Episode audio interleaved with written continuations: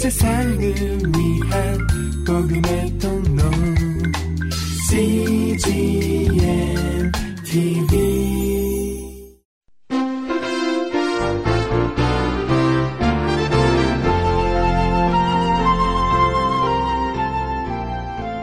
하영조 목사의 요한계시록 강해 설교 제31편.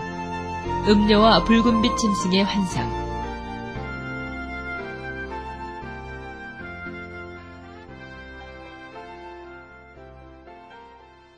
하나님의 말씀 계속해서 보도록 하겠습니다. 오늘은 17장을 공부합니다. 천사의 여섯 천사가 나타나서 메시지를 전해 주었고 이제 마지막으로 마지막 재앙입니다. 일곱 대접 재앙이 끝났습니다. 이 일곱 대접 재앙으로 마지막 재앙이 끝납니다. 우리가 여기서 알 수 있는 것이 있습니다. 고난도 끝이 있고 재난도 끝이 있다. 고난은 영원하지 않다. 우리가 고난을 겪을 때는 고난이 영원할 것 같습니다. 심판 때가 있는 것이며 재난에도 끝이 있다는 사실을 아셔야 합니다. 심판의 끝, 재난의 끝은 하나님의 승리다. 는 것입니다. 오늘 17장에는 이제 일곱째 제 대접 재앙을 통해서 모든 제약의 마무리가 됩니다. 마무리가 된다고 하는 것은 무엇을 의미할까요? 사탄의 죽음을 의미합니다. 바벨론의 멸망을 의미합니다. 두 짐승의 파멸을 의미합니다. 음녀의 죽음을 의미하는 것이죠. 그래서 17장, 18장은 이 진노의 포도주 잔을 심층적으로, 심층적으로 음녀들, 짐승들, 짐승에 입 맞은 사람들, 짐승의 표를 가진 사람들, 이 사람들의 최후의 죽음, 최후의 멸망을 설명하는 것이 17장, 18장입니다. 자, 1절을 보십시오. 시작. 또 일곱 대접을 가진 천사 중 하나가 와서 내게 말하여 가라되 이르러 오라. 많은 물 위에 앉은 큰 음녀에 받을 심판을 내게 보이라. 자, 일곱째 재앙, 대접 재앙까지 다 끝나고 나니까 이제 사도 요한은 도대체 이제 여기까지 왔는데 결과가 뭐냐, 이게 결과가. 그래서 일곱째 대접을 가진 일곱 천사 중에 한 천사가 이제 그렇게 아주 심판을 전부 해놓고 사도 요한을 데리고 올라갑니다. 데리고 올라가서 한 장면을 보여줍니다. 그것은 많은 물 위에 앉아 있는 음료를 보여주는 것입니다. 이 많은 물이라고 하는 것은 무엇일까? 여기 17장 15절에 그 음, 물에 대한 설명이 있습니다. 이제 해석이 나옵니다. 뿔은 뭐냐? 머리는 뭐냐? 이게 다 나옵니다. 해석이. 15절에는 그럼 물이라고 하는 게 뭐냐? 많은 물 위에 앉아 있는데 읽어 주십시오. 15절. 또 천사가 내게 말하되 내가 본 바 음료에 앉은 물은 워터입니다.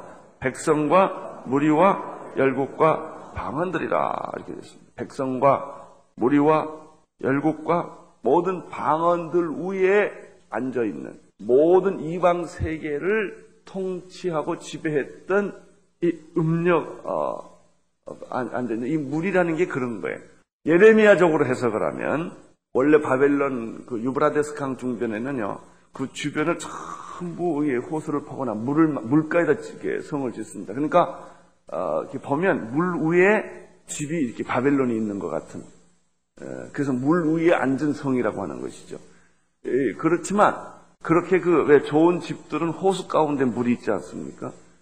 집이 있지 않습니까? 그러니까 보면 물 위에 집이 떠 있는 것 같은 그런 느낌을 갖는데 이렇게 바벨론 왕국은 화려하고 이렇게 세상적이죠.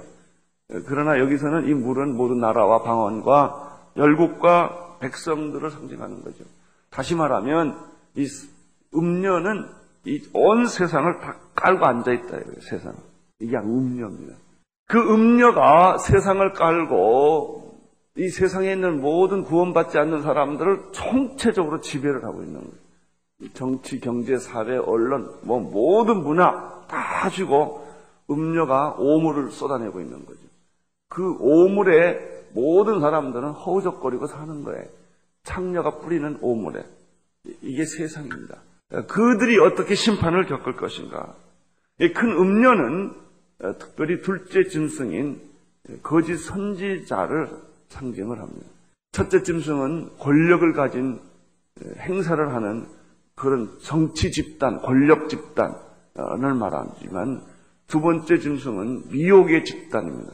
그래서 이 미혹의 집단이 종교 거짓 지도자들이 정치 힘을 빌려서 정치에게 아부를 하고 정치하는 사람들, 권력을 가진 사람들에게 우상을 만들어줍니다. 이힘 있는 사람들은 자기를 우상화하면 제일 좋아합니다. 그래서 언제나 힘의 정점은 우상입니다. 그래서 모든 로마나 아, 모든 제국과 문명의 이런 왕들은 자기 힘을 자랑하는 것이죠. 그래서 힘을 자랑하는 짐승들을 표현하는 우상들을 항상 갖다 자기가 신이라는 것입니다. 이 권력을 가진 사람이 신이라고 할 때 그것을 뒷받침해 주는 게 종교입니다. 언제나 이 종교와 정치는 항상 야합하게 되어 있습니다. 그리고 종교가 정치화될 때 종교는 파멸의 길을 겪게 되는 것이며 정치를 합리화시켜주는 것이 바로 종교적 세력입니다. 이 공산주의 국가 같은 경우는 북한이나 아주 대표적인 게 북한인데 이것은 정치 권력이 있지만은 이 권력의 힘으로 통치하는 게 아니에요. 북한의 권력 구조는 언제나 종교적인 힘을 내포하지 않으면 김일성 우상화는 불가능한 것입니다. 거기에 군사적인 힘으로 사람들을 죽이고 고문하고 굶게 만들고 이렇게 해서 힘을 갖지만 그것을 정치를 완전히 세력화시킨 것은 그 안에 있는 공산주의 안에 있는 종교적인 힘이에요. 공산주의는 종교는 아편이라고 말하면서도 그 자체가 종교적인 속성과 힘을 빌려서 하나의 강대국을 그런 아주 괴물을 만들어가는 것입니다. 그 음료는 그러니까 심판이 먼저 음료를 심판을 하면 이 권력의 세계가 무너지게 되어 있습니다. 2절을 보십시오. 이 음료가 어떻게 하는가를 보십시오. 땅의 임금들과 음료와 더불어 뭘 합니까? 가는 행음을 하게 되어 있습니다. 이게 권력을 반드시 종교의 속성을 빌려서서 둘이 행음하게 되어 있습니다. 그 다음에 또 보십시오. 땅에 거하는 자들도 다시 말하면은 짐승의 표를 가지고 있는 자들도 이 음료와 행음을 하게 되어 있습니다. 그 다음에 보십시오. 그들은 음행의 포도주에 잔에 취했다. 분노의 포도입니다. 분노의 포도주. 포도주 잔을 먹습니다. 3절을 보십시오. 시작. 내가 보니 여자가 붉은 빛 짐승을 탔다고 그랬어요. 그러니까는 이 짐, 붉은 빛을 나는 열 뿔이 있고 일곱 머리가 있는 아주 이 괴, 괴, 아주 괴상한 흉악한 이 짐승들이 있는데 그 짐승들을 따르는 무리들이 있고 이 짐승들을 합리화시키는 것이 미혹의 영이에요. 그런데 이 짐승들을 누가 타느냐면 이 음녀가 타고 마음껏 타는 거. 사실은 권력이라는 것은 종교의 종인 거예요.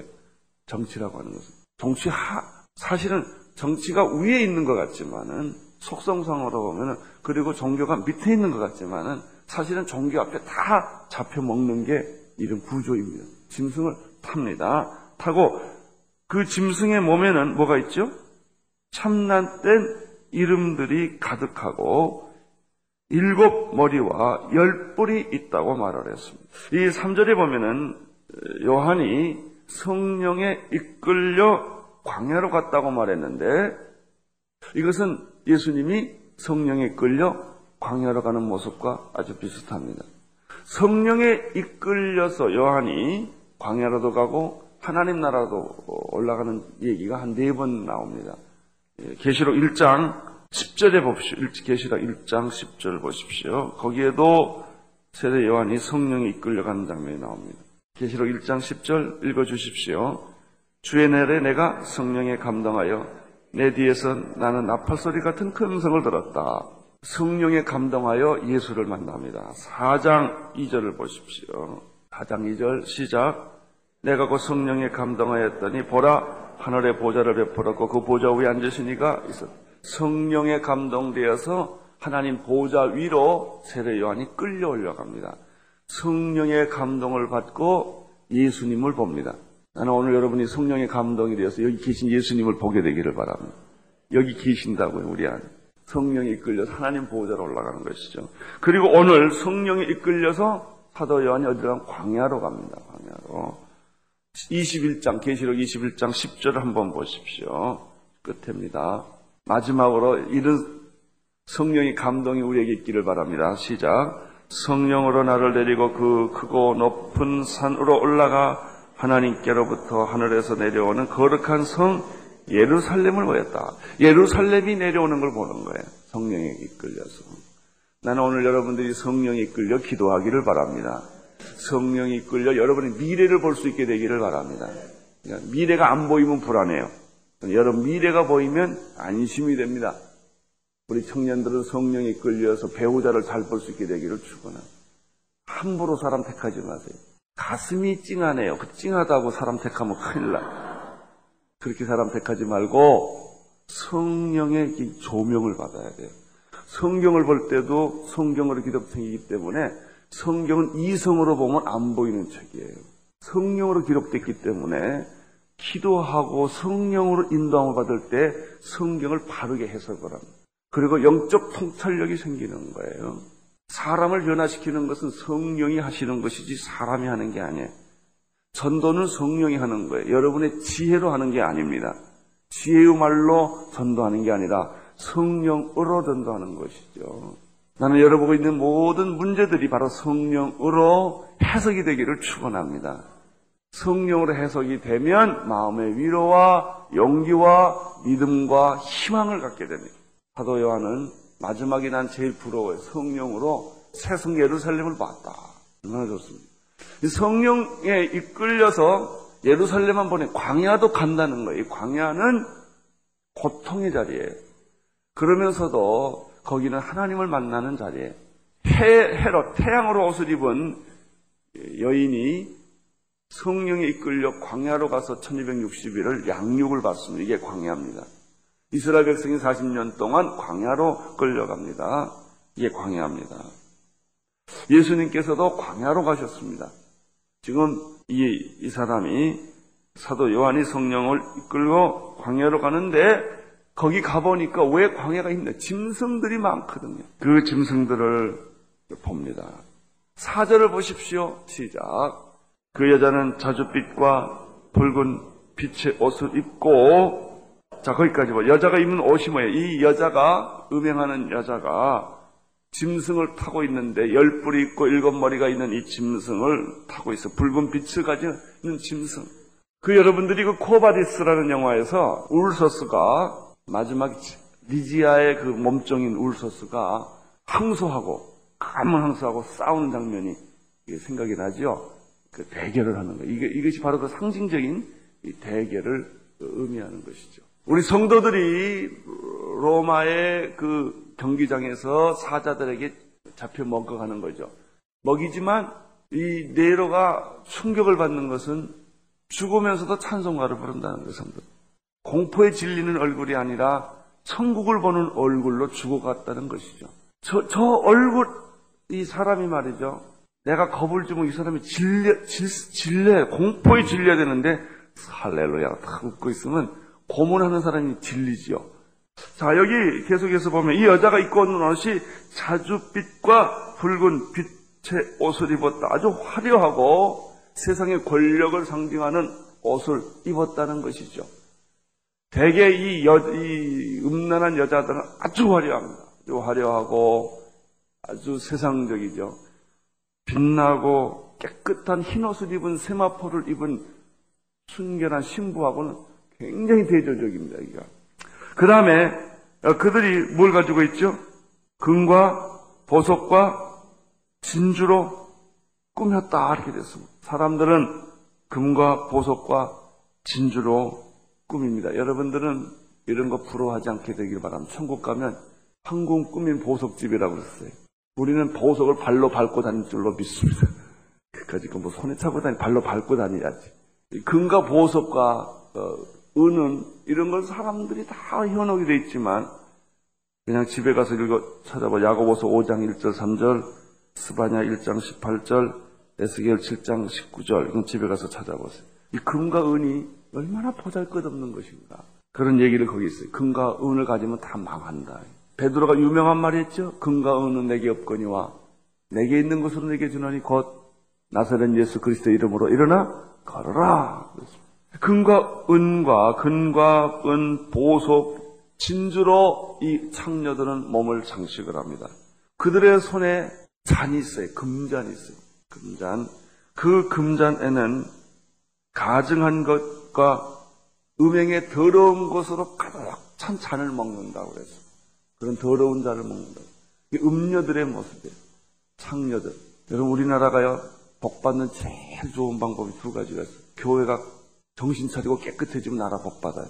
두 번째 창녀천 소탕하면 돼요. 그리고 그 요즘에 이상한 데들 많죠. 그러니까 정부가 공권력은 딴 데 쓰면 안 돼. 온 힘을 다해서 이거 하나 부셔버리면 영적으로 나라가 살아납니다. 요즘 보니까 뭐 미아리, 뭐 영등포 다 거기다 다 없애버린다는데 나는 그냥 박수 열 번 쳤어요. 그거 굉장히 중요한 겁니다. 영적으로 중요한 거예요. 이, 이 세상을 망하게 하는 것은 총칼이 아니에요. 타락이는 타락. 나라가 음란해지면 끝나는 거예요. 못, 못 살아납니다. 그래서 이걸 잡아야 돼, 이걸. 이것만 잡아놓으면 나라는 살아납니다. 여러분, 종교가 살면 내가 얘기했죠? 도덕이 살아요. 우리 도덕이 살면 정치가 살아요. 정치가 살면 경제가 살아요. 경제는 정치가 깨끗해져야만 정치는 깨끗해집니다. 정치가 깨끗해지지 않고선 절대로 경제는 100년이 가도 안 됩니다. 결국 또 썩어요. 지금 뭐 별걸 다 해도 안 됩니다. 우리나라 경제가 살아나려면요. 정치가 깨끗해져야 합니다. 근데 정치가 깨끗해질 길이 전혀 안 보이거든. IMF 지나도 우리나라 안 고쳐졌어요. 그렇죠? 아주 좋은 기회였는데 IMF 지금 졸업을 해, 뭐 할지 안 할지 모르겠는데 IMF로 고통을 겪었는데 이, 우리가 이익 본 게 하나도 없어요. 국민이 못 고쳤어요. 옛날보다 더 나빠요. IMF 안만 와도 안 돼요. 왜냐하면 이 정치가 깨끗해야만 경제는 돈이 깨끗해지고요. 정치가 깨끗해지려면 국민의 도덕성이 깨끗해져야 돼요. 국민의 도덕성이 깨끗해지려면 종교가 깨끗해져야 돼요. 근데 지금 심각한 것은 종교가 흙탕물이거든요. 이, 것이 사사기의 논리예요.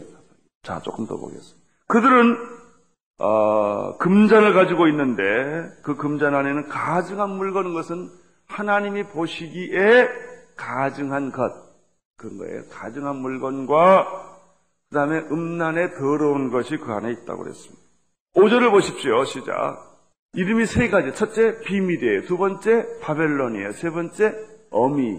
땅의 음녀들과 두 가지 지역에 가증한 것은 음녀들과 가증한 것. 거룩한 재단에 가증한 것이 서 있거든 때가 온 줄로 알라 그런 거예요. 그러니까 이 뭐냐면 타락하면 어떻게 냐면 이, 이, 무대가 이게요. 이게 그냥 이게 뭐 보통 무대 같지만은 이게 재단이에요. 쉽게 말하면. 우리는 신 씻고 다 올라서 하게 돼요. 근데 여기서 방자하게 행하면 큰일 납니다. 막 괜히 뛰어 돌아다닌다든지 여기서 또 어떤 사람 여기서 잠도 자는 사람이 있어요. 이것은 가증한 거예요. 거룩한 것에 가증한 것. 종교가 가증해질 수 있어요. 종교의 이름으로. 이건 아주 위기입니다. 그래서 우리는 굉장히 교회 안에는 거룩을 아주 강조해요. 몸조심을 참 교회 앞에서 방자에 행하거나 교회 앞에서 함부로 말을 하지 마세요. 어떤 사람은 교회에서 자기가 화나면 막 교회에서 야단하고 소리 질러요. 이게 가증한 거예요. 가증의 영이 들어가면 그렇게 돼요. 아주 위험한 겁니다. 이 하나님의 거룩을 이용하면 아주 위기가 옵니다. 아주 조심해야 됩니다. 이런 부분은. 하나님의 집에 대해서 함부로 말하는 거예요. 요즘 내가 보니까 우리 교회 어떤 청년 하나가 인터넷에 계속 가증한 글을 실어요. 뭐 아주 마, 말도 안 되는 소리를 골라가면서 그냥 뭐 이 공동체다 심어놓고 저 공동체 심어놓고 뭐 교회는 비즈니스를 한다 뭐 사업을 한다 별소리를 자꾸 넣는데 이게 서지 말하면 거룩한 데다가 가증한 것을 심는 거예요. 굉장히 위험한 거예요 이게. 아주 조심해야 됩니다. 인터넷이라고 하는 것은 좋은 것인데 이걸 나쁘게 사용하는 사람들은 아주 가증한 방법으로 교회를 회방하고 교회를 더럽히는 것이죠. 이 음녀의 잔에는 두 가지가 있다는 것 꼭 기억하세요. 가증한 것과 음란한 것이 언제나 이 음녀의 잔 속에 있다는 것이죠. 그래서 하나님의 이름을 망령때 일컫거나 하나님의 교회를 함부로 비판하거나 이것은 다 이 가정 한쪽에 속한 것입니다. 조심하셔야 됩니다. 그 다음에 이마에 이름이 있는데 비밀이 있다고요. 비밀. 그 비밀은 악의 비밀이에요. 그것이 바벨론이에요. 그것이 가증한 것의 엄이라고 말했습니다. 6절을 보십시오. 시작. 또 내가 보매 이 여자가 성도들의 피와 예수의 증인들의 피에 취한지라 내가 그 여자를 보고 기이 여기고 크게 기이 여기니 이 여자가 성도들과 예수의 증인들이라는 것은 순교자예요. 그 피를 먹으려고 그래요. 무슨 얘기냐면 성도들과 예수의 순교자들을 죽여서 피를 흘린단 말이죠. 왜? 그 사람들은 자기 말을 안 들으니까. 권력, 짐승들이 자기가 하고 싶은 대로 안 되니까 나중에는 약이 오르고 힘이 오니까 죽인단 말이죠. 피를 흘린단 말이죠. 여러분, 이 피를 흘리게 하는 게 바벨론의 끝장나는 날. 예수가 죽는 날이 부활하는 날이에요. 그러니까 내가 그 여자를 보고 어, 요한이 놀란 거예요. 어떻게 이런 일이 있냐 하는 거예요. 그러나 바로 그 놀램이 영광의 사건으로 변하는 것이 7절부터예요. 그래서 어떻게 이 음녀가 죽고 바벨론이 망하고 가증한 것, 음란한 것들이 하나님의 분노의 포도주잔으로 대심판을 받는가 하는 얘기가 쫙 나오죠. 이런 것들이 바로 하나의 역사적 구조입니다. 기독교적인 역사관입니다. 여러분, 두려워하지 마십시오. 여러분들은 짐승의 표를 받은 사람들이 아님을 믿습니다. 여러분들은 짐승에 속한 사람들이 아니에요. 그렇기 때문에 짐승의 표를 받지 않았음에도 불구하고 짐승 비슷하게 살면 안 돼요. 짐승 비슷하게. 짐승의 문화가 내 속에 있으면 안 된단 말이죠. 근데 우리들은 세상은 짐승의 표를 받은 사람들이에요. 근데 예수 믿는 사람들도 삿발뜨기가 많아, 예수 믿는 사람들이. 맨날 그거 봐가지고 이렇게.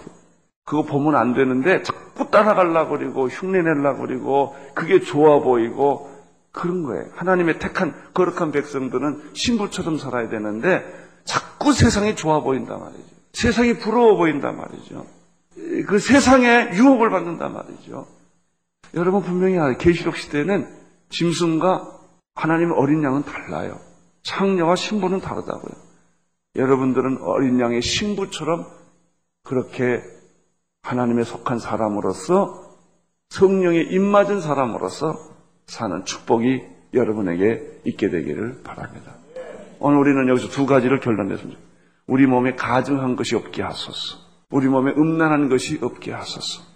이것은 음녀의 금잔 안에 있는 내용물이거든요. 주님이 우리 안에 하나님을 망홀히 여기는 세상을 부러워하는 짐승들을 부러워하는 그런 종교진 위선과 거짓 그런 것이 내 안에서 다 제거되게 해 주십시오. 짐승과 행음을 하고 땅의 임금들과 행음을 하고 땅에 속한 사람들과 행음을 하는 그런 그런 문화 그런 요소들이 내 안에서 다 제거되게 하여 주시옵소서. 그 정말 우리는 힘이라고 하는 것은 뭐냐면 순결이 힘이에요. 거룩이 힘이에요. 우리가 물질과 싸워 이길 수 있는 방법은 그것밖에 없는 거예요. 하나님의 성령이 여러분에게 함께하여 주셔서 성령이 광야로 이끌어 가도 짐승만 보지 말고 하나님의 승리를 볼 수 있게 되기를 바랍니다. 두려워하지 마십시오. 놀라지 마십시오. 하나님은 여러분과 함께 계십니다.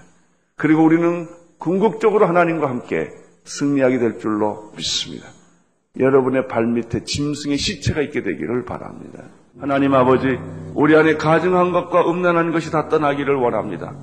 예수 이름으로 명하나니 우리 안에 있는 가증한 것과 음란한 것은 떠날지어다. 거룩한 신부의 옷을 입게 하여 주시옵시오. 주여 우리가 하나님의 참으로 입맞은 성도로서 짐승의 표를 받은 사람들과 다르게 살게 하여 주시옵소서. 예수님 이름으로 기도드립니다. 아멘. 온 세상을 위한 복음의 통로 CGM TV